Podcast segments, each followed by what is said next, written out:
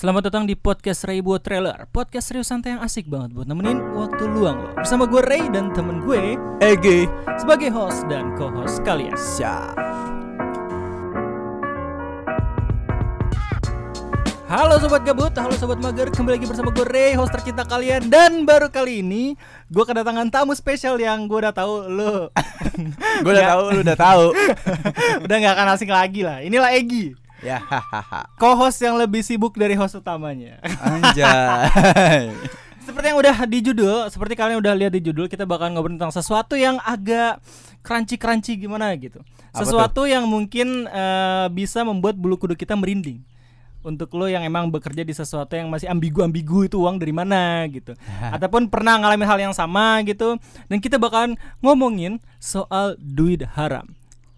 Kenapa Duit gua haram. Yeps. Kenapa gua kenapa gua pengen Egi jadi host gue untuk bahasan seperti ini? Karena pada dasarnya gua nggak bisa ngebahas ini sendiri. Dan Egi adalah salah satu orang yang tepat untuk gue jadikan sebagai eh, narasumber bagi tema ini. Karena dulu waktu SMA Egi adalah koordinator Sekbid 1 alias Ah, eh, Islam-Islam gitu lah, agama-agama gitu lah, di OSIS Ah. gitu. Makanya akan sangat ang- akan sangat seru kalau misalnya kita ngebahas ini bareng Egi. Gi, Dikira nanyain gua- kabar dong, nanyain kabar. Oh, ya. Ayo gimana nih sobat mager, sobat gabut, sobat baper, baper nggak? Enggak ya, enggak, gak usah ya. Sobat mager dan aja sobat ya. eh, gabut aja. Semoga kalian semua sehat-sehat, sehat walafiat. Eh, terus juga santai, santuy, enggak terlalu depresi dan tetap tetap dengerin podcast Egi buat eh Egi buat Ray buat podcast maksudnya. Tapi nggak apa-apa sih Egi buat podcast. Disclaimer aja ini Egi lagi makan nih. Jadi buat lu semua yang emang eh, ngasih masukan ke gua, Bang Rey kalau misalnya podcast jangan makan, marahin Egi, jangan marahin guanya, oke? Karena gua udah bilang. Karena gua udah bilang kayak Oh, kalau iya. misalnya lagi podcast jangan makan. Kita lagi besok makan besok popcorn. tekan kontrak ada bacaan eh, dilarang makan. Iya, siap. Siap, siap, siap. nah, by the way, kenapa gua eh, selalu berkolaborasi dengan Egi? Karena Egi adalah salah satu si pemilik saham Rey buat podcast. Jadi Egi ini Enggak ada di skrip aja. Jadi Egi ini 40% itu sangat eh, berpengaruh dalam pembentukan Rebot Podcast. Anjay. Makanya usah aneh kalau misalnya lu Gua lagi. merasa bosan gitu kalau misalnya Egi mulu yang ada gitu. Karena sebenarnya emang di awal rencananya bakal gua dan Egi doang gitu yang nge-podcast enggak Hmm. cuman gua doang. Cuman karena emang beberapa alasan dan Egi juga sibuk ngerjain urusan yang emang eh, seriusnya, makanya masih gue sendiri aja lah yang nge-podcast pada kesempatan kali ini. Well, kita ngobrolin soal duit haram. Duit haram. Sebelum gua ngobrol lebih lanjut lagi, gue pengen disclaimer dulu kalau misalkan apa yang kita bahas ini itu dari opini kita, Betul. dari sudut pandang kita. Kita nggak mau mengharam-haramkan sesuatu, kita nggak mau eh, ngebuat kalian panik hanya dengan definisi dari kita. definisi dari kita. Karena pada dasarnya yang namanya haram itu kan ya tergantung apa Perspektif mazhab. lah ya. Iya, ada banyak Tergantung juga sudut ininya. pandang Ada sudut masing-masing. pandangnya juga. Jadi makanya ini kita nyeritain versi kita sendiri aja. Jadi yang kita rasa sebagai duit panas kayak gitu. Duit panas. Iya. Bukan Ge- kursi panas. Nah, kalau kursi panas, once be millionaire. Iya. Garing anjing. Lanjut, Ge. Siap, Pengalaman siap, siap. pertama lu, Ge. Wak- Waktu ngerasain Gua dunia. lagi, Iya, anjing. iya lah. Definisi dulu deh. Lu mau makan ya? Iya, gua makan.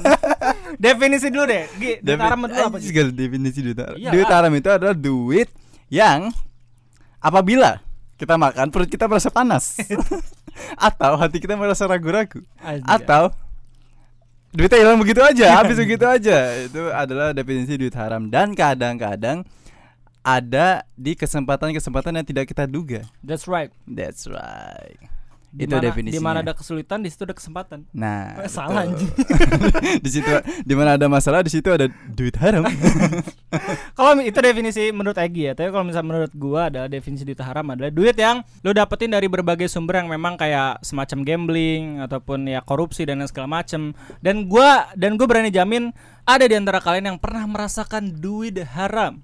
Dan gue yakin Egi juga pernah ngalamin hal yang sama. Gitu. jeng jeng Ge, coba ceritain Ge menurut lo Ge tentang duit haram itu seperti apa yang pernah lo rasain. Mulai dari skala yang kecil dulu lah. asik dari skala yang kecil kan kan lu kalau misalnya hidup kan nggak mungkin langsung jadi Iya, bapak-bapak betul, betul. gitu kan pasti dari eh, bocah batita balita TK SD SMP SMA dan gua dan gua pasti yakin nih di antara eh, jenjang pendidikan itu lu pernah ngalamin Ah. hal yang seperti itu Gue mau bu- ngebuka perspektif dulu nih. Apa Lu tahu nggak kalau sebenarnya tuh kita dari kecil dari kecil itu sudah terrealisasikan untuk makan duit haram. Contohnya, Pak. Contohnya, tapi ini belum belum masuk ke arah misalnya lu korupsi atau segala macam. Hmm, oke. Belum ya, ini masih skala kecil. Misalnya gini, lu lu disuruh sama ibu lu. Hmm. Misal beli roti atau beli apa beli beras lah ya yang agak gedean dikit sekilo Oke. lu dikasih duit sepuluh ribu Oke. Nyampe sono harganya misalnya delapan ribu. Hmm. nah lu lu tilep tuh seribu. Lu bilang pas nyampe rumah lu bilang pas nyampe rumah harganya sembilan ribu. Ya, itu duit korupsi walaupun cuma seribu. Duit duit haram. Itu lo. tapi pernah pas Nyokap gua pas-pasan anjir ngasih. gue pernah pas pas pas gue beli permen itu kan eh, tiga ya? Hmm. kayak permen sugus gitulah. Ya. yang dua jatuh boy. Yang satu dimakan teman gua. Anjir banget nah itu berarti dari dari awal yang Berbagi keharaman. berbagi keharaman itu anjay Ya. Kalau gua kalau gua tuh kalau misalnya ngomongin soal duit haram ya, gua pernah tuh jadi eh, lu mungkin udah pernah denger juga cerita gua yang emang eh, tentang secret admirer itu. Yang gua nemu dompet. Yang dompetnya itu nggak gue balikin ke orangnya karena gua ngerasa sakit hati. wow Nah, karena karena itu gue pertama kali merasakan yang namanya duit haram. Jujur kalau misalnya soal yang warung-warung itu kayaknya gue udah mulai eh, ngelakuin hal itu sejak SMA. asik Jadi bukan bukan bukan masih masa kecil gitu. Masa Hmm. kecil gue masih polos. Oh, gue pernah, tapi bukan duit haram pak, apa buah haram. Jadi gue sering maling rambutan. Wah kalau itu gue juga sering Gue jambu dulu di Bonas tuh Di daerah belakang kali Ciliwung tuh Jadi yang namanya buah-buahan seperti itu itu sebenarnya panas. Makanya Nah, waktu kita iya. makan banyak-banyak langsung mulus, mencret, cabut, langsung yang nggak bisa dikendalikan gitu. Hmm. Nah, back again to the story di mana gua menemukan uang haram pada saat gua menjadi secret admirer. Jadi pada saat gua eh, ngambil uang itu dan gua nggak balikin ke orangnya, itu gua nggak langsung ngejajanin uang itu, Gi.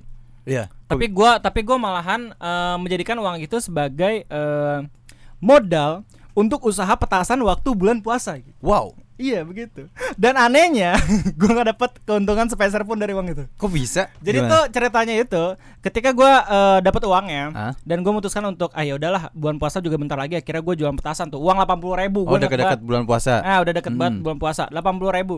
Itu gue eh, alokasikan semua dananya untuk menjadi modal gue jualan petasan. Itu delapan puluh ribunya petasan Janwe, petasan apa namanya? Ya ko- Kotokan yang- yang lampu-lampu Lampu. itulah semuanya.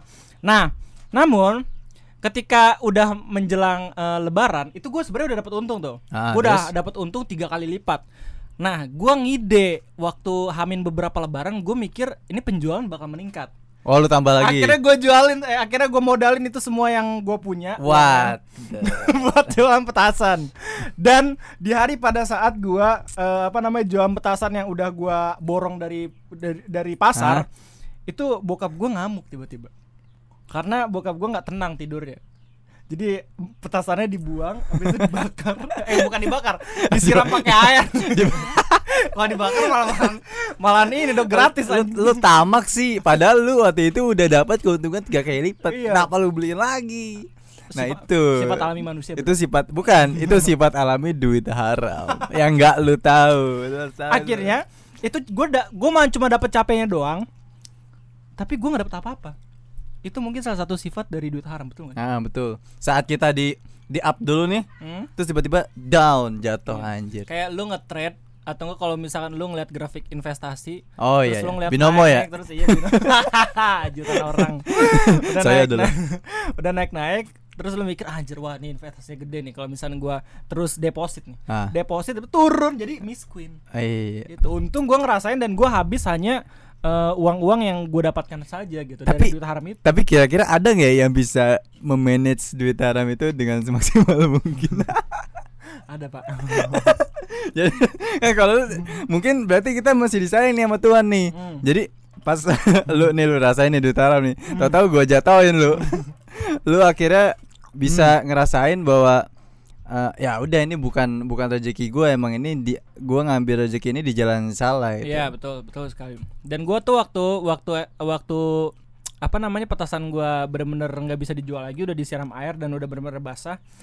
Gua mikir kayak gue langsung gue langsung mikir kayak anjir ini instan karma kampret kayak Shit, here we go again. Iya duit duit orang kenapa gue jadiin modal gitu. Gue tahu kalau misalnya itu tuh salah gitu.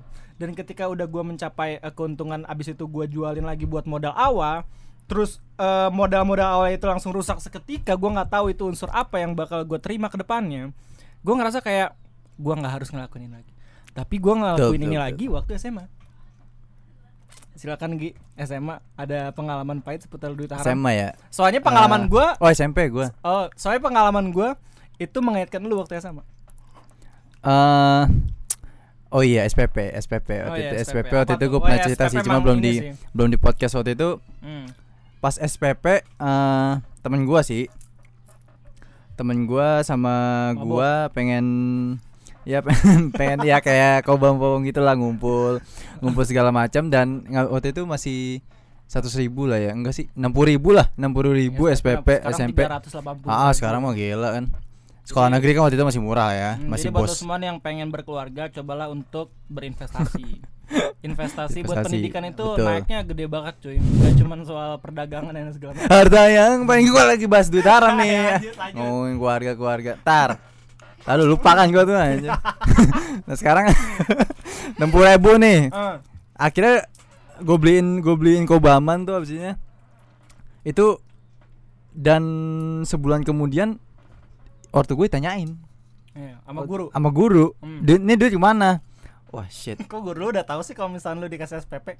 enggak kan maksud gue kan sebulan nih. Ya. ya pasti kan ada penilaian eh, checklist Oh, lah ya iya, checklist checklist siapa yang udah gitu ya. siapa yang udah bayar siapa yang belum bayar nah zaman Apa? dulu eh, guru gua masih deket tuh maksudnya masih jarak-jarak Hmm. jarak-jarak rumah ini kok belum bayar Rumah sama sekolah deket lah ya. gua kabur gua kabur gua di rumah waktu itu dua hari nyari uang Iya. ngamen iya. segala macem anjir Iya. gua waktu itu masih Jakarta masih di Jakarta Oh. SMP kelas 1 kalau kelas Oh. 2 kan gua di Nesbor Iya. di 19 gua ngamen Jakarta gimana cari cari uang dan emang padahal habis gitu aja dan habis itu aja ya dalam waktu dua jaman kan. Emang lu abisnya buat apa itu SPP? ya itu buat buat ya Foya-foya. makan-makan aja foya-foya aja. Foya-foya aja waktu itu kan. Ya emang nggak mikir sih waktu itu anjir. Nah. Tapi kalau misalnya itu eh, lu apa namanya lu dapetin lagi dengan keringat lu sendiri, kayaknya itu duit haram apa ya? Bertahap gi- gimana? Makanya makanya itu gue bersyukur eh, hal-hal yang kayak gitu masih masih balik lagi gitu? Iya. jadi pemikiran gue masih balik lagi balik lagi ke hal-hal yang benar gitu Masih hal-hal yang lurus kesempatan iya untuk memperbaiki. Ah, ah, kayak lu juga kan Iya. seenggaknya kan lu sadar kalau misalnya kalau misalnya waktu itu lu keep lu nggak bermodal lagi Iya. mungkin jadi pengusaha sukses di Enggak ada ya. Terus- Tapi ada ada untungnya juga loh. Sekarang saya petasan udah nggak boleh. iya Petasan, dompet, langsung stongs gitu. ya udah ntar pas lu udah bikin perusahaan petasan terus meledak atau kebanjiran lebih rugi lagi Oh iya betul anjay. Tapi sekarang kayaknya eh, siswa-siswa udah nggak bisa nilap duit SPP deh. Soalnya menterinya Panadi. oh Ya, iya udah pakai GoPay. Anjir. Ke depan udah pakai GoPay nih jangan-jangan. Pakai dana OVO Eh, eh goyang enggak ya bisa kayak udah dimonopoli anjay. anjay Anjay. konspirasi dong nih Aduh, nggak bisa. nggak bisa nggak bisa nggak bisa Yang jelas itu untung banget, Bro. Mm. Tapi Kalau misalnya emang bisa sih GoPay cuma jadi gateway satu-satunya buat SPP. Satu-satunya buat SPP. Pak Nadim untung keras itu perusahaan. Mbak Nadiem menteri BUMN apa menteri ekonomi kreatif apa menteri pendidikan itu kan anjay. tapi keren keren keren Hmm. Gue tunggulah Ah. gebrakan-gebrakan Pak Nadim setelah apa namanya? mungkin nanti harus diomongin tuh yang kata UN dihapus yang kata Eh, nanti lah next ya, time ya, ntar next time lah di podcast selanjutnya tahun ya. depan lah ya Cuman, yang jelas adalah Pak Nadim jangan bocor lagi lah pidatonya. iya iya iya lanjut lanjut SMA kalau misalnya SMP jujur itu gue sama kayak pengalaman gue yang pertama yang gue nemu duit eh, orang itu yang di dompet. Jadi fun factnya adalah ketika gue ngebuat podcast ini itu ada teman SMP gue Mm. yang dia ngira kalau misalnya itu uangnya. Jadi dia nge-DM gue abis ngedengerin podcast gue terus dia bilang Ray itu duit gue anjir 80 ribu gitu. Anjay. Kayak gitu. Terus gue langsung eh, membantah soalnya ada fotonya di dompet itu ada fotonya dan gue rasa bukan dia gitu wah itu mau pansos kali itu pansos haram itu namanya Anjay. Terus dia tahu orang yang gue suka. Itu yang bahayanya. waduh Kayaknya gue bakal menghapus episode sekretariat Rasanya itu pencemaran nama baik kayaknya. Lanjut waktu SMA. Waktu SMA bukan duit haram sih jatuhnya kayak eh, makanan haram sama kayak buah-buahan haram gitu. Hmm. Pasti kita Yang gua tahu nih. Nah, ini ini kayak mengharamkan sesuatu makanya buat lu semua yang emang open minded, Hmm. yang memang eh, bisa berpikir, berpikir jernih. Coba cerna obrolan kita yang ngomongin haram haram haram apa apa haram haram makanan haram eh, buah-buahan haram lu Ah, minum air putih haram gitu. Air putih kebanyakan haram. ya kagak slow. Ini cuma opini kita. Mecin haram. Iya. Narkoboy haram. Eh, narkoba itu mecin loh. Oh ya. anjir. Gua nggak tahu nikotin anjir masa mecin sih. Enggak, maksudnya mecin kalau kebanyakan juga kan bego. Paracetamol juga kebanyakan bego aja lo gimana sih? lanjut lanjut. Jadi gue sama Egi nggak mengharamkan sesuatu. Jadi buat lo semua yang emang eh, masih relate dengan apa yang kita omongin dan emang sesuai dengan apa yang pernah lu eh, rasain juga kayak, wih ini relate banget bang sama gue bang. Wih ini juga pernah pengalaman yang sama dengan gue bang Mm-mm. gitu. Wah gue juga pernah jualan petasan terus dihancurin sama bokap gue bang. Nah itu ya boleh lah. Itu jadi apa namanya? Eh, caption di sharean instastory lo gitu. Jangan lupa share, oke? Nah lanjut waktu zaman SMA. Mau gua atau mau lu dulu gitu? Oh, dulu lah gantian Oh ya, mulu. jadi kalau misal gua itu gua dulu waktu waktu osis nih, osis kan eh, gua nggak cuman kelas 1 doang nih. Kenapa gua bilang kayak gini? Soalnya ada beberapa orang yang nggak diterima lagi kelas 2 waktu osis. Oh gitu. iya iya. Makanya kelas 1, kelas 2, kelas 3 gue OSIS karena lumayan mungkin karena memang eh, Buat gua penghasilan memiliki tambahan lah ya. Bukan anjing. Tato. Itu bendara lu. Itu bendaranya tuh yang punya penghasilan tambahan Anjir. gemuk. Untung gak, untung gak jadi anak buahnya Bu Sri Mulyani tuh bahaya tuh Oh iya iya. Menteri Keuangan. Anda benar-benar dipangkas, pangkas padahal mah punya surplus ya. padahal mah ntar habis masa periode jalan-jalan ke Sawarna. Gak boleh pakai kelas bisnis. iya, anjay. Tiba-tiba masa masa periode habis aja Udah itu, itu kita nggak ngomongin soal Bu Sri Mulyani ya punten kita ngobrolin soal bendara kita jadi jangan diselewengkan Jangan selewengkan jadi potong-potong kayak dipotong-potong ya. ceramah ya, jadi potong-potong lu. jadi kelas 1, kelas 2, kelas 3 gue OSIS dan Egi juga OSIS jadi gue sama Egi adalah salah satu dari kelima cowok yang berhasil stay di OSIS selama 3 tahun gitu Wow. sebenarnya kenapa gue ngomongin ini soalnya cowoknya tuh dulu kelas 1 banyak gitu Ah, ah. ada berpuluh-puluh ribu gitu banyak lah pokoknya. banyak lah bang ini berpuluh-puluh ribu sekolahnya peserta sekolahnya berapa ini Sekolah darurat ya.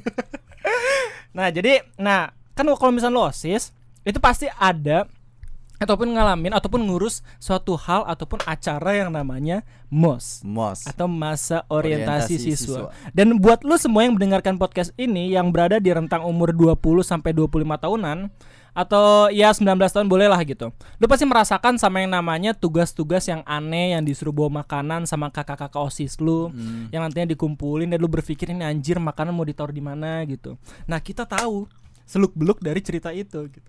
Dan ini berhubungan dengan makanan-makanan haram yang pernah gua konsumsi. Makhar. Makar, Makanan haram. makar, anjir. Tapi jangan khawatir, tapi jangan khawatir. Emang emang apa ya? Emang sistem yang seperti itu itu bukan dibuat sama OSIS sendiri. Ya. Tapi memang ada kayak turun temurun gitu. Gua nggak Ah. tahu sumbernya dari mana, entah itu Mungkin dari dari keluarga Rockefeller ya. Apaan lagi kampret. Tapi waktu kita ngejabat karena waktu itu dulu gua jadi wakil ketua MOS-nya. Masih? Iya, kan Asta kan? Oh iya, oh iya benar gua wakil ketuanya. Nah, gua sama Nasta itu di diinstruksiin kalau misalnya makanan itu emang disimpan dulu gitu. Hmm. Soalnya kan kita kan kalau misalkan eh, waktu itu kan kita benar-benar apa ya program acara yang memang besar tapi baru pertama kali kan di angkatan Iya. kita yang enggak sama sekali dibantu sama kakak tingkat. Kakak tingkat. Makanya kita ngobrol-ngobrol sama guru-guru ini eh, makanan dari mana bla bla segala macem. Nah, yang ternyata itu makanan yang waktu kalian apa namanya bawa ke sekolah habis itu kalian kumpulkan yang kita yang, yang mana kita yang kumpulin itu makanan itu dibalikin lagi buat kalian. Betul. Jadi acara acara mos itu kan suka ada kayak Api unggunan lah api ya. Hmm. unggun, bincang-bincang sama bintang tamu dan segala macam. Nah kan suka ada tuh eh, apa namanya MC yang sosok asik gitu, yang weh apa kabar, padahal nggak lucu sama sekali, padahal nggak asik sama sekali. Padahal di depan ben- rumah kalian ada bendera kuning. itu beda pak. oh beda ya? Itu YSQ. Ini MC yang kita omongin kampret. Nah, sorry gue keselak saya gue sambil makan sama Egi anjay. Gue tahu lu semua pasti marah kalau misalnya gue makan sampai gitu tapi ya ini adalah salah satu hal yang membuat Satu kita jam bisa, ini tapping, lapar gua, lapar. bisa buat ngobrol panjang jadi ya mohon dimaklumkan ya. Hmm. Nah balik lagi, nah gara-gara itu itu nggak semua makanan ternyata abis gitu dan ada surplusnya nggak cuman dibalikin lagi ke kalian meskipun Iya sih. ada di antara kelas-kelas kalian yang mungkin ada yang nggak dapet tapi gua rasa semuanya pasti pada dapet Pasti sih dapet sih. kalau misalnya kita kalau misalnya waktu itu gua sama Egi yang panitianya itu kita selalu Hmm. da- selalu buat eh, peringkat kelas yang memang semuanya harus dapat kayak misalnya peringkat 1, 2, 3 itu formalitas doang terus ada lagi peringkat kelas tergoblok misalkan Gak ada Bego. tergaring misalkan Tergaring. tergaring Tapi tetap dapat door prize door prize kayak gitu Iya, tetap, sampai tetap kita sampai pasti kasih. sampai pasti dapat dan langsung Mm-mm. bagi-bagi ini keseruan lah. Kita bagaimana caranya OSIS itu bisa mengolah Iya. tapi tidak punya eh, tidak punya anggaran gitu. Kita bisa mengolah sesuatu yang meskipun tidak punya anggaran, kita bisa membuat acaranya itu asik. Itulah eh, rahasia dari OSIS angkatan kita. Anjas. Buat Sekali- lu yang sekali- mendengarkan ini ada- dan gue yakin gak ada di antara lu semua yang mendengarkan ini. Hey, teman-teman OSIS gue, silakan coba dengar Hey. satu episode aja tentang Rebuat Podcast yang ini Bangsat kalian. tentang duit haram karena gue bakalan ngebangga banggain kalian semua membangga banggakan dan mengharumkan nama baik kalian semua di osis Anjir. back again ini gue belum ngomongin soal di mana duit haram ya Makanya ini prolognya panjang banget nih. nah karena eh, nggak semua makanan itu tersampaikan ke kalian lagi itu waktu hari waktu eh, waktu acara terakhir mos waktu hari H atau hari terakhirnya mos lu ngapain sih gak gue jadi nggak fokus kapret gitu terus eh, itu makanan-makanan ya dibagikan ya, ya dibagikan ke sesama panitia. sama Nah, panitia. itu yang ini itu yang masih ngeganjel sampai sekarang yang buat gua kayak anjir. Kita nggak seharusnya makan ini. Ini punya adik-adik gitu. Asik. Soalnya juga emang acara udah selesai waktu itu ya Hmm. dan masih ada dua karung lah ya. ya, masih ada dua karung. Dan beberapa udah kita bagiin juga sih ke keliling ke karung. ya. penjaga sekolah, ke guru-guru, tapi Iya. masih ada sisa Dan tuh. guru yang paling banyak ya. Hmm. Jadi panitia OSIS itu cuma rata-rata doang dan guru itu yang paling banyak. Dan yang paling parahnya lagi itu sampai ada kelasan anak IPS yang selek gitu kan. ya. yang dia ngeliat makanan segudang gitu di ruang osis karena waktu eh, kita ngumpulin makanan itu kita taruhnya di ruang osis dan kita waktu ngumpulin makanan itu serasa kayak eh, pengen ke secret mulu gitu. Heeh, bawaannya kayak.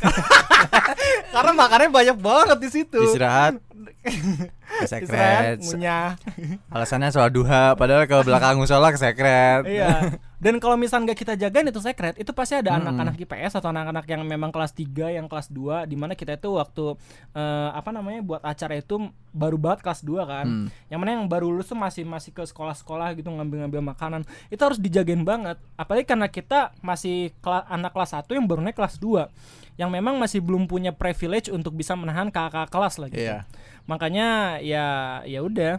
Akhirnya makanan itu ada yang emang hilang-hilang dikit. Cuman entah kenapa itu surplus terus gitu. Setiap angkatan tuh surplus dan kita juga setiap angkatan merasakan makanan yang memang surplus tersebut gitu. Itu sih mungkin bagi gue dan Egi juga pasti ngerasa hal yang sama. Iya. soalnya waktu itu gue sama Egi adalah satu angkatan osis. Oh ya ini Ki yang soal koin-koin uang Oh itu? iya. Eh, gue yang cerita nih. ya lu yang cerita lah Kalau Oh, itu gua kan tahu, emang benar juga.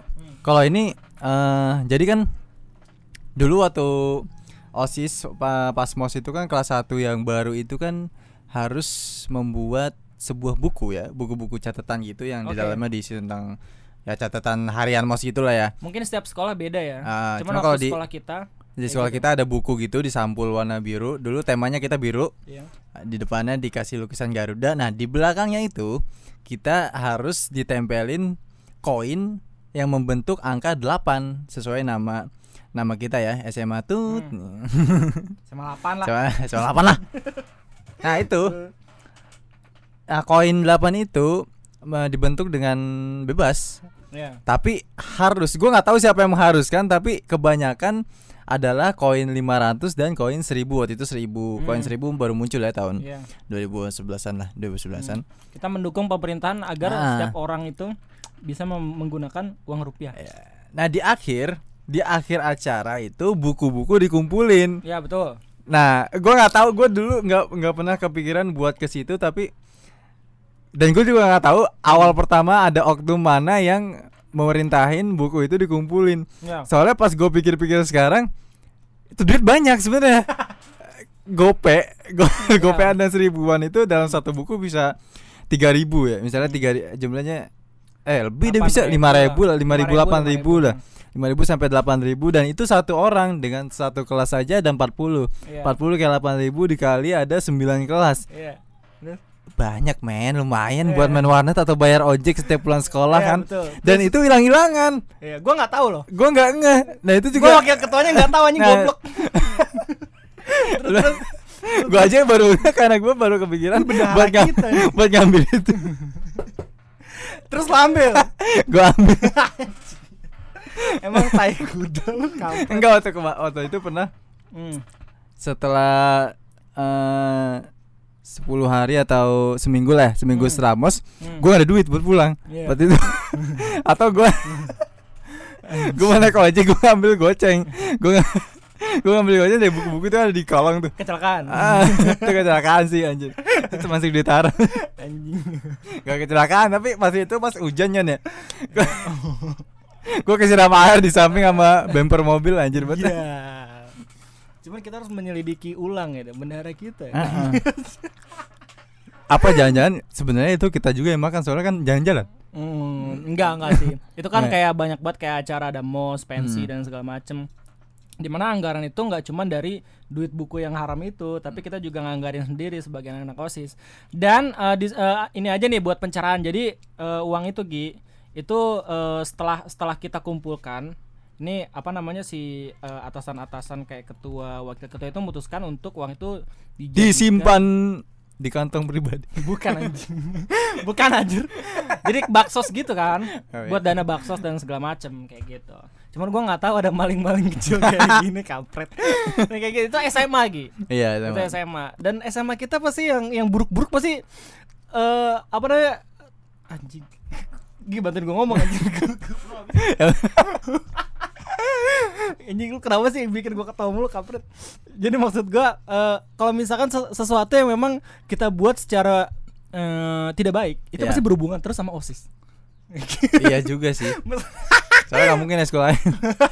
Osis doang emang yang apa Pramuka. apa aja di wah pramuka nggak pernah dapet jarang dapet duit. Oh iya. Kalau osis udah dapet duit dia dapet hmm. tambahan lagi dari Sponsor misalnya sponsor kayak apa Danus. itu danus ya Danus atau pembantu padahal gue nggak nggak pernah jualan danus ya Buat lo semua yang mendengarkan podcast ini Jangan jadi Danus Iya.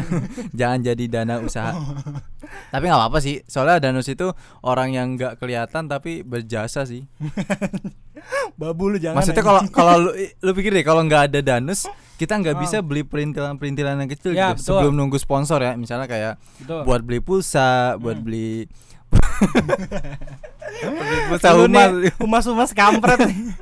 Yang lu nggak nggak nggak ngeluarin duit sebesar pun terus minta pulsa anjing dan humas-humas kampret. padahal padahal pulsanya buat pacaran anjing goblok banget tapi tapi gua gua bercanda sih ngomong soal danus itu nggak guna nggak. Danus itu sangat berguna pak, apalagi kalau misalkan acaranya besar. Itu kan danus kan at- danus kan pasti digabung sama divisi sponsorship kayak gitu. Tapi sepengalaman gua yang danus itu cukup sekali aja gua dan gua nggak pengen lagi ngerasain Iya. apa namanya eh, danus itu soalnya gue bukan orang yang emang bisa menjual gitu mungkin danus itu harus ditempatkan orang-orang yang emang ganteng tampan cantik gitu yang kalau misalnya jualan tuh langsung dibeli gitu itu mungkin strategi yang bagus gitu untuk ke depannya kalau misalnya kalian itu masih jadi pengurus osis sampai sekarang Betul. well nggak harus Kita- osis juga sih Ya nggak harus osis juga mungkin ya BEM dan habis itu lain. impro dan segala macam. Itu sih kita eh, sedikit intermezzo aja ngobrolin Ya. soal OSIS. Soal duit haram yang udah eh, besar skalanya. skala besar Maksudnya udah dalam skala pekerjaan dan segala macam. lu dulu deh Gua dulu ya, oke. Ini ngomongin soal AdSense. Oh iya Pertama AdSense, AdSense itu gue berani gue berani bilang kalau misalnya Iklan ya? nggak 100% uangnya itu bener-bener apa ya baik. Soalnya yang namanya iklan kita nggak bisa kendalikan. Meskipun sebagai konten kreator sendiri kita bisa menonaktifkan monetisasi. oh iya Kalau misalnya video kita itu emang video yang emang tergolong 18 plus dan lain segala macam. Yang mana kalau misalnya lo buat video 18 plus itu iklannya otomatis juga 18 plus kayak Hmm, gitu. gitu. Hmm. Kecuali kalau misalnya lo buat konten yang emang keren, epic dan segala macam, itu biasanya eh, iklan-iklan iklan-iklan yang muncul itu adalah iklan-iklan yang memang bayar bayarannya gede, perusahaannya gede kayak Unilever dan segala macam. Yang kalau misalnya lo buat video tentang mainan misalkan, iklannya bakal mainan gitu. Oh. Cuman untuk trailer kocak ini karena gue juga banyak memes juga kali ya. Videonya videonya itu iklannya nggak semua tentang iklan-iklan yang bagus gitu. Apalagi ketika gua eh, coba eh, kerjasama sama situs betting. Ah, oh iya betting. Situs kemarin tuh lu sempat komen kan buat para pendengar gue yang waktu itu gue buat eh, video terkocaknya Just No Limit, abis itu Dilan Pros dan segala macem itu gue ngesponsorin situs betting kan. Dan gue tahu banget kalau misalnya itu duit haram, tapi gue nggak tahu pertama kali kalau misalkan gue harus ngesponsorin website ataupun situs-situs judi online itu. Oh. Jadi waktu gua apa namanya dapat email kalau misalkan eh, tawaran gitu seputar pengiklan gitu, pengen gue pengen kerjasama buat ngiklanin nih non non skippable ads gitu. Tapi lo harus setuju dulu gitu. Terus dia nanya free rate. Tahu ya. Hmm, awalnya. terus dia nanya rate gua berapa? Gua kasih lah. Dulu tuh rate gua hmm, 300 gitu, 300 400 gitu. Dia dia naikin sendiri 500 lah gitu.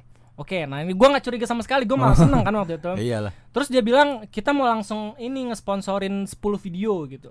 Mungkin karena emang waktu 200 ribu subscriber itu sebenarnya red card gue itu kemurahan mungkin. Oh. Maka dia langsung kontrak 10 video. Mungkin aja budget yang dia apa namanya? budget yang dia Punya. persiapkan buat gua itu sebenarnya 10 kali lipat sebenarnya. Wow. Cuman karena memang gue itu harganya segitu dan gue baru tahu kalau misalnya eh, iklan itu harganya sebesar itu, makanya gue ambil-ambilan aja lah gitu. Habis itu tanda tangan kontrak dan gue baru tahu setelah gue dikasih eh, instruksi buat bikin videonya itu eh, adalah instruksi buat promosiin eh, website betting gitu atau eh, tebak skor judi bola Tebak gitu. skor ya jadi bola. Dan yang pengen gua tekankan di sini adalah bukan prosedurnya, tapi setelah gua mendapatkan uang itu, Oh. setelah mendapatkan gua setelah mendapatkan uang itu, gua ngerasa kayak apa yang gak tenang gitu. Dan uang itu tuh habis begitu aja, meskipun uang itu tuh terbilang banyak 5 sampai 6 jutaan gitu. Di mana waktu gua nerima uang itu, anggota keluarga gua sakit, laptop atau komputer gua rusak. Habis ada sesuatu yang harus gue bayar gitu. Yang mana itu habis ketika gua nggak gua nggak ngerasain itu sama sekali dan akhirnya gue memutuskan untuk tidak ngambil sponsor itu lagi. Mungkin kalau misalnya gue tahu dari awal kalau misalnya gue harus ngesponsorin situs betting, gue juga nggak akan mau gitu. Dan gue tahu banget lu semua yang emang eh, nikmatin terkocak itu adalah orang-orang yang cerdas, yang mana eh, apa namanya lu tahu kalau misalnya gue ngelakuin hal yang salah, lu komentar dan lu ngasih tau ke gue kalau misalnya eh, yang gue lakuin itu adalah perbuatan yang salah. Ya jangan khawatir karena sampai sekarang gue udah nggak eh, Ya. eh, mensponsori hal itu lagi gitu. Mungkin itu aja sih yang panas sampai sekarang sih Ki. Kalau lu gimana Ki? Kalau gua ada dua yang masuk ke bidang gua juga sih. Hmm. Yang pertama kalau di skala besar ya ini udah masuk kerjaan ya. Hmm. Dulu gua sempat masuk ke dunia pemalsuan arsip. Anjay. Yang pertama masuk Hmm. pemalsuan arsip tapi bukan dalam sebuah company ya maksud gua Hmm. di luar itu. Cuma ada temen gua waktu itu temen temen kosan lah ya Hmm. di masih gua kuliah Jakarta yang nawarin. Pertama simple aja sih maksudnya cuma dapat lima puluh ribu atau seratus ribu buat ngubah ID STNK misalnya Hmm. kayak ID STNK gitu cuman tinggal ganti Oke. tinggal ganti foto kan ya jurusan gue masuk lah ya Photoshop lah ya Oke. dan itu termasuk pekerjaan gampang dan gue nggak nggak pernah kepikiran sih waktu itu belum pernah kepikiran wah ini gimana gimana gimana ya udah Oke. cuman buat lima lima puluh ribu atau seratus ribu buat makan atau apa Hmm. tapi kerasa sampai akhirnya udah dua bulan dua, bulan lama juga ya Itu serada 50 ribu kampret. Iya maksudnya bukan bukan sehari lima puluh ribu sehari satu jam. satu klien Satu maksudnya klien, hmm. satu klien jadi bebas gue mau ngambil berapa aja gitu Oke. entah itu arsip apa entah itu Hmm. ngubah ID kakak Iya. atau apa gitu perpanjangan kan ribet ya perpanjangan maksud gue itu kayak STNK kan daripada kita kita ditilang gitu kan Hmm. eh, nunjukin surat kan polisi nggak mungkin ini ada polisi nggak pendengar itu Enggak enggak lanjut ya, lanjut. pokoknya pokoknya gitulah ya pasti tahu kita udah enggak enggak ah. ngelakuin lagi gitu. kalau misalnya itu kan nggak mungkin dia harus ngelihat arsip dulu nih bener nggak nih STNK nih nggak mungkin Iya. kan Hmm. selama oh ini udah ini nggak kurang dari hari ini gitu Iya. tahun ini masih 2020 oh, masih lama berarti Hmm. bener kan Hmm. ya udah kayak gitu-gitu selama dua bu- sebulan dua bulan kayaknya boros aja gitu Hmm. kehidupan gue Hmm. misalnya kayak makan kayak lapar mulu bawaannya Hmm. atau dan pas ngambil duit itu aja gitu Hmm. kayak misalnya temen gue minjem duit minjem duit atau apa kayak keluarga gue sama kayak lu gitu Hmm. dan ya udah gue ngumpulin apa apa pas bahkan pas sampai itu gue nggak pas di saat saat itu gue nggak nggak invest alat atau apa ya udah habis gitu aja gitu Oke. buat nongkrong buat apa Tapi Ya. ngomong- ngobrolin soal pemalsuan data itu juga gue kayaknya pernah waktu kuliah. ah gimana tuh Kayak dosen gue pernah apa namanya ngajakin gue buat eh, masuk ke dalam tim penelitiannya. Hmm. Yang mana setelah gua masuk itu ternyata penelitian itu penelitian tentang eh, yang gua kerjain itu waktu skripsi dan penelitian beberapa mm, mahasiswa dan mahasiswi gitu. Yang mana seharusnya itu dosen gue itu harusnya dia neliti sendiri dan nyari hasil sendiri gitu. Tapi karena memang eh, waktu itu juga mas- lagi musim skripsi dan skripsi gue dan teman-teman gue yang udah jadi, makanya mungkin beliau memutuskan untuk menggabungkan semua skripsi tersebut menjadi satu dan habis itu dijadikan sebuah penelitian besar gitu. Hmm. Nah dari situ yang dijadikan permasalahan ya soalnya eh, gua adalah orang yang emang disuruh-suruh sama dosen gue untuk kayak naruhin tanda tangan dan segala macem. Yang mana tanda tangan itu nggak langsung dikasih gitu, tapi kayak eh, udah ada tanda tangan sendiri lah, Oh, gitu, iya, tanda iya, tangan iya. digital gitu. Jadi Hmm. kita tinggal masukin kayak gitu.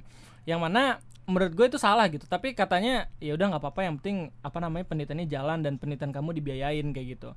Mungkin itu juga termasuk ke dalam sebuah duit yang Eh, iya. panas gitu. Soalnya ya kan seharusnya kan eh, apa namanya uang yang emang dikeluarkan oleh penelitian itu hasilnya emang dari hasil eh, data-data yang emang berbayar Ya. ataupun yang emang lebih besar lagi kan kualitasnya. Cuman karena waktu itu eh, apa namanya penelitian yang dibayar penelitian yang gua yang di mana gua itu penelitian nggak terlalu makan biaya bersama teman-teman gua. Jadi kayak ya boros aja gitu negara itu membuang-buang uang buat penelitian yang mana penelitiannya itu nggak 100% menggunakan biaya gitu. Dan gue berani ya dan dan gue berani jamin dan yakin kalau misalkan nggak cuman itu doang gitu, nggak cuman dosen gue doang, tapi banyak di universitas lain, Banyak di, pasti. di apa namanya di departemen-departemen ataupun jurusan yang lain yang lakukan hal yang sama gitu. Makanya kayaknya yang namanya research dana research itu emang harus bener-bener diinin sih. Dan kadang gue mikir ini nyambung dulu aja ya, nyambung cerita lu dulu aja. Oke ya. oke. Eh, untuk orang-orang yang berada di pemerintahan itu seharusnya emang bener-bener tenaga ahli di bidangnya gitu. Hmm. Misalnya kayak di bidang sipil gitu, Hmm. sipil proyek misalnya eh, Kementerian Perhubungan atau Hmm. apa, walaupun dia lebih lebih favornya ke manajemen, cuman pendataan arsip aja, tapi dia juga harus ngerti bagaimana kerja di lapangan gitu. Hmm. Bagaimana kontraktor atau konsultan misalnya beli batu-batu atau Hmm. gimana menurut gue itu harus ngerti soalnya ya malah jadi dibohongin kayak misalnya kayak tadi Tapi dosen gua ngerti prosedur. ah enggak bukan dosen lu Apa? tapi mu- mungkin yang atasnya Hmm. dari pem- dari Oke, bidang oke, pemerintahannya iya, iya. Dari Paham yang kan mengawasi gua? uangnya ya? ah, Hmm. mungkin eh, kalau misalnya dosen lu mintanya ke dinas pendidikan pasti kan Hmm. dinas pendidikan dan di atasnya pasti ya kementerian pendidikan Tapi susah sih pak. Maksud Iya gua sih. tuh kayak masa kita harus eh, kalau misalnya kita jadi presiden atau kita jadi orang yang memang ngaudit uangnya gitu. ya. maksud maksud gue gini balik lagi ke orang yang ingin menjadi PNS Hmm. sekarang kan lagi zaman PNS nih Iya. jadi seakan-akan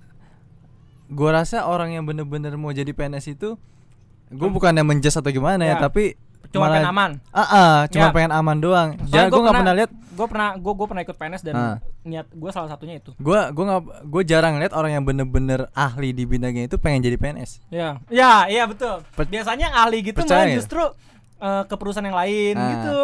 Gue gue jujur gue jujur aja nih di fakta di lapangan itu teman-teman gue mau di bidang eh, kecuali Rifki ya Rifki emang berkompeten gue Hmm. harap dia jadi kepala sekolah. Hmm.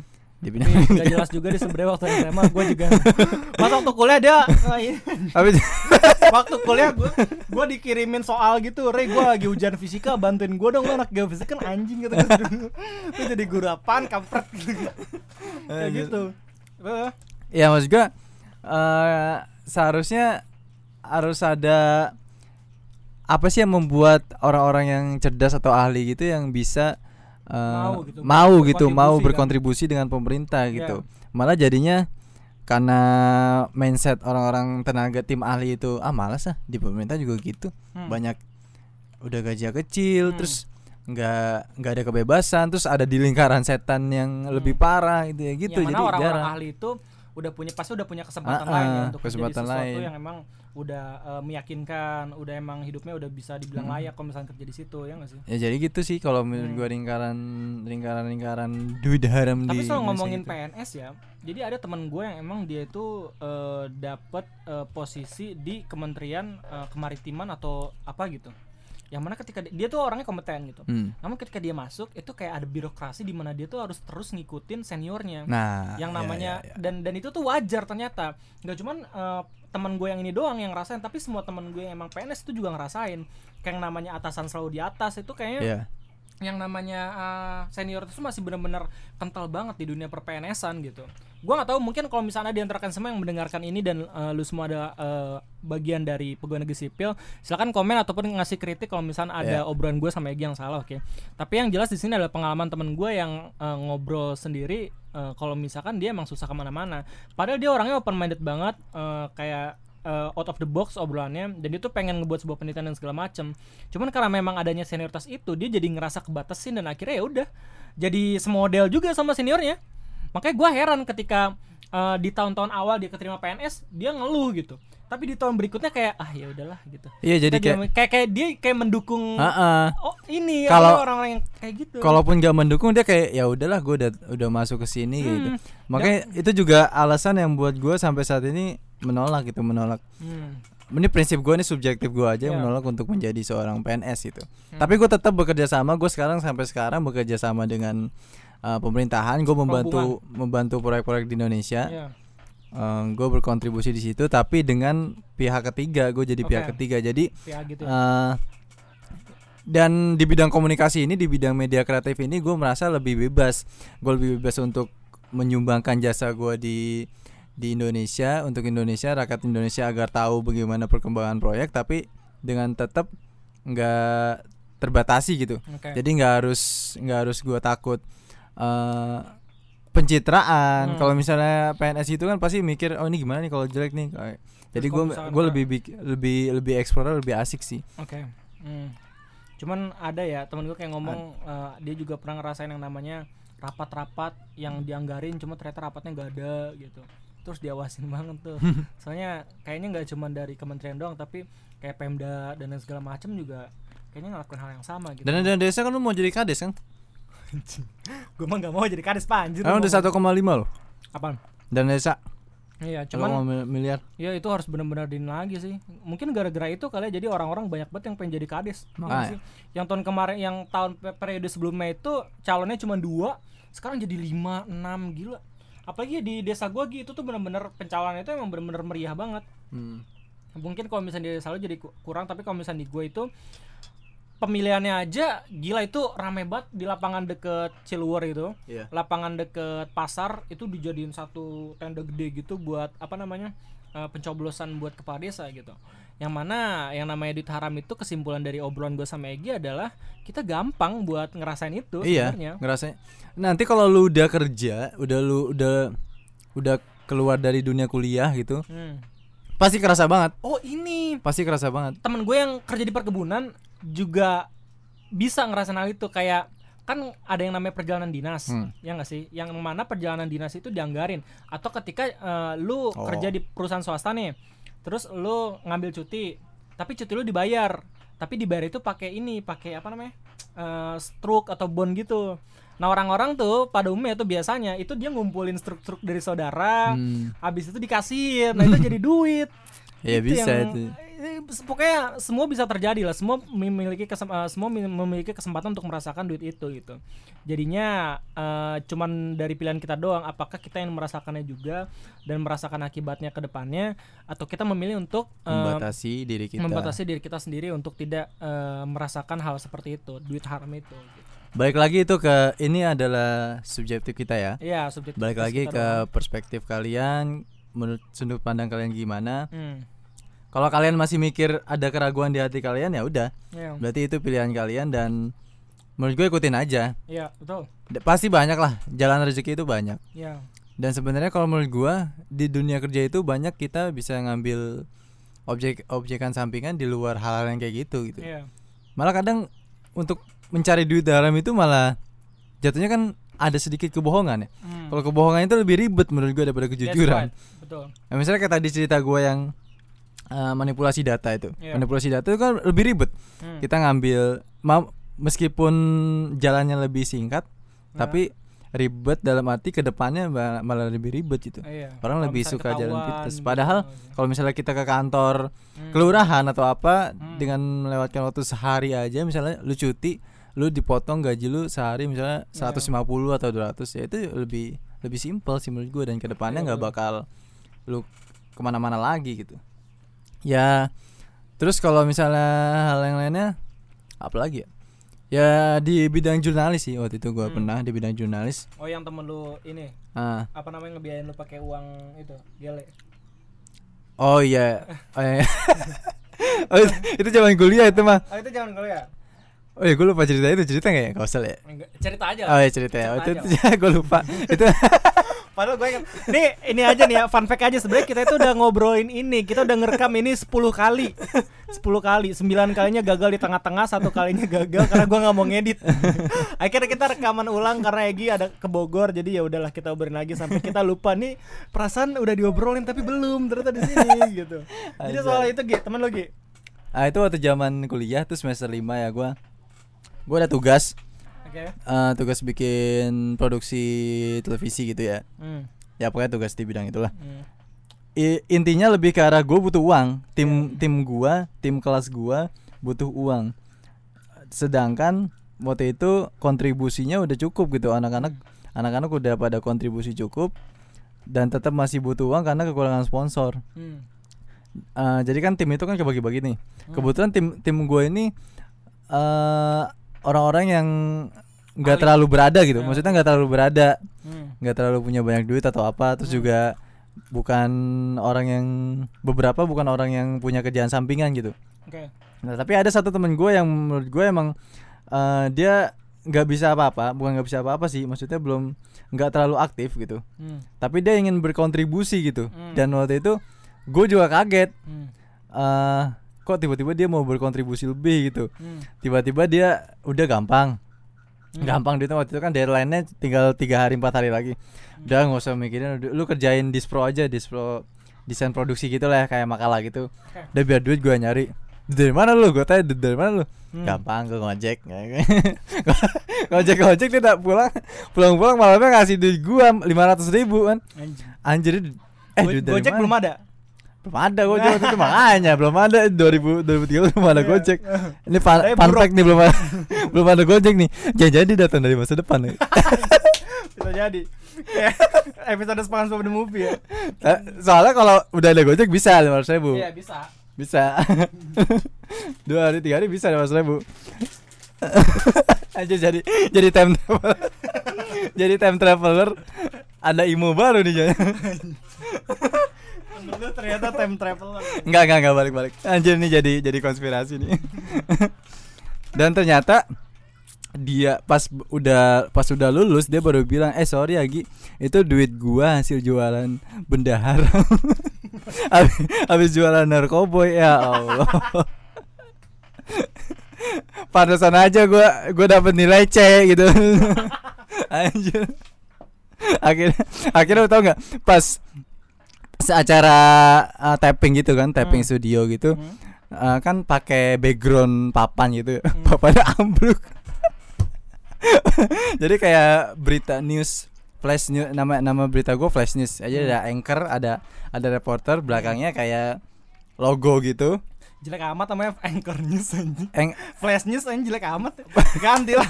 Ya namanya juga masih kuliah pokoknya. Pokoknya pembawa beritanya itu kan di samping terus belakangnya ada kayak sosokan green screen gitu. Hmm. ada ya background background gitulah background background kemacetan gitu. Ya. Itu terbuat dari papan. Papannya Oke. itu kakinya siku belakangnya. Eh. nah itu nggak entah pas Nyengsol nyengsel ke depan gubrak kayak gitu. Dan nggak bisa dipotong. Ah. Dan nggak bisa dipotong dan untung itu tugas kuliah bukan lagi di Iya. bukan lagi di beneran di PH Tapi produksi gue juga anjir. pernah jadi kayak eh, waktu itu gue mata kuliah apa gitu. Padahal gue jurusan iklim ya, tapi gue Ah. juga belajar untuk menjadi seorang reporter iklim gitu. Hmm. Namanya bukan flash news, cacat itu. Dimarahin sama dosen gue. Karena yang jadi presenter itu Ajis. Jadi jadi gue namain acara gue mata najis. Mana? Kayak gitu. Padahal beritanya bukan politik iklim. Iya, betul iklim. Cuman ya mungkin itu aja Gi. Ya. Kayak ini narkoba. Kalau yang ya, nah, pokoknya itu dari wah anjir duit haram nih mana gua. Dan dan yang lebih nggak tahu lagi apa coba? apa? gua nilep duit itu. Ternyata kan gak nyampe Lu 500 dari SD lu nilai permen kan gak nyampe. gue gue sebenarnya bohong gak nyampe 500 ribu Oh. sebenarnya. Anjir banget. Se- sebenarnya cuma 390 berapa. Oke lah gue pakai bensin. Itu gue mikirnya uang bensin aja gitu. Uang bensin waktu itu dosen pembimbing gue di di daerah Depok. Lumayan Oke, jauh lah. di Kubah Mas. Ah, daerah Kubah Mas. Hmm. dari Jatiwaringin ke situ bensin 20 ribu lah. Eh, bolak balik Ya, tapi masih ada tuh 100 ribu beli sayur kangkung gue gue beli es degan es degan kelapa hijau kan enak banget itu rasanya ganja langsung mabok minum es anjing. Taiwan. Man, ya pokoknya ya udahlah, udah gitu udah. yang penting Gua- kita udah nggak lakuin itu lagi Gua gua iba, eh terus gua malah anjir ya di dalam juga bangsat. Sama ya bohong. Sama lagi kayak gue waktu nyeritain Secret Admirer gue udah melupakan itu cuman gue krisis konten gitu. Makanya gue buat. Mungkin sesuatu yang bisa membuat orang itu tertawa ataupun eh, bersifat rahasia itu enak buat didengar Iya, gitu. Bener bener. jadi mungkin kesimpulan dari podcast pada kesempatan kali ini karena kita juga udah ngobrolin semua pengalaman dan jujur. Dan jujur gue sama Egi itu nggak seperti podcast podcast kita yang dulu pada umumnya. Di mana dulu itu kita eh, ngerekam ya langsung ngerekam gitu Ah, kayak responsif aja ngomong bla segala macam tapi sekarang kita poinin gitu kita poinin. jadi kita tahu kapan kita harus berhenti kapan kita harus ngeloteh ngeloteh lagi ngoceh Ngoceh. gitu tapi ada beberapa hal juga yang out of topic di mana kita kaget gitu Egi ngobrolin apa gue kaget terus tiba-tiba kata, nah kalau ada momen pas Ray ketawa-tawa sendiri itu berarti out of topic itu. Itu nggak ada di skrip. Apa sebenarnya nggak ada skrip sih. Hmm, Cuman poin-poin aja kita catat. hmm. Kesimpulannya adalah Gi kesimpulannya lu mau Kalau eh, dari gua ya itu masalah duit haram itu ya kalau mungkin kalau misalnya lu masih sekolah atau kuliah lu nggak bakal terlalu prefer ke situ ya. Oke. Tapi kalau udah lu udah kerja pasti ketara banget. Oh ini kayaknya dan lu tahu gitu walaupun lu ngelakuin atau nggak ngelakuin itu itu lu tahu kalau itu duit haram atau duit nggak bener Hmm. menurut lu gitu walaupun nanti eh, walaupun nanti lu ragu-ragu atau gimana pasti lu tahu gitu Hmm. walaupun orang-orang nggak tahu pun pasti sebenarnya lu tahu tapi lu nah itu pilihan lu sendiri lu mau eh, lanjut masuk ke situ dan malah nanti semakin mendalam Oke. atau lu membatasi diri lu untuk tidak masuk ke situ gitu Hmm. itu pilihan balik lagi ke pilihan lu sih tapi yang jelas menurut gua sih eh kesimpulan gua jujur itu nggak lebih ribet dari bohong gitu Oke. Itu aja sih kalau lu bisa jujur walaupun kadang pahit ya kenapa lu harus bohong gitu Oh, iya betul. soalnya bohong walaupun jalan pintas tapi ke depannya lu bakal lebih ngeribetin hidup lu itu Hmm. aja sih Pokoknya sebenarnya gue jangan jadi koruptor lah dalam hidup lo gitu. Iya. Lu bisa mengatur diri lu sendiri, lu masih belum bisa diatur sama senior lu kalau misalnya lu emang kerja masih kerja sendiri gitu. Apalagi kalau misalnya lu eh, dagang nih atau lu jualan itu kan lu bisa aja tuh ngkorup kayak eh, berasnya itu di lebih-lebihin gitu ataupun ya harganya aja naik-naikin gitu. Ya maksud gua carilah eh, harta ataupun pendapatan yang memang terbebas dari hal-hal yang berbau itu gitu. Terus gue juga kagum sih. Kita ngobrol ini gue jadi kagum sama yang namanya bendahara gitu. Tanggung jawabnya men gila Iya. gede banget gitu. Kita ngobrolin, kita eh, jelek-jelekin bendahara OSIS kita. Cuman kita benar-benar kagum. Kita support dan juga hormat satu sama lain sesama pengurus OSIS dan juga sesama individu individu ya kayak gitu. Makanya mungkin itu aja podcast pada kesempatan kali. ini. Sip. Kesimpulannya udah. ya pokoknya lu lu kesimpulin aja sendiri Pokoknya simpelnya jangan ngelakuin hal kayak kita Ya. dulu gitu. Kalau misalnya lu masih SMP nih atau masih SMA, jalan lu masih panjang gitu. Jangan ngelakuin hal yang kayak gitu. Tapi kalau misalnya mau coba ya udahlah gua gua bukan orang tua lu. gua bukan bokap lu yang tapi tapi itu. bukan masalah coba atau enggak pasti mereka bakal dihadapin dengan itu Iya. ibarat kata duit haram itu udah kayak eh, rintangan di sebuah game gitu Hmm. pasti lu harus laluin Meskipun lu menghindari itu.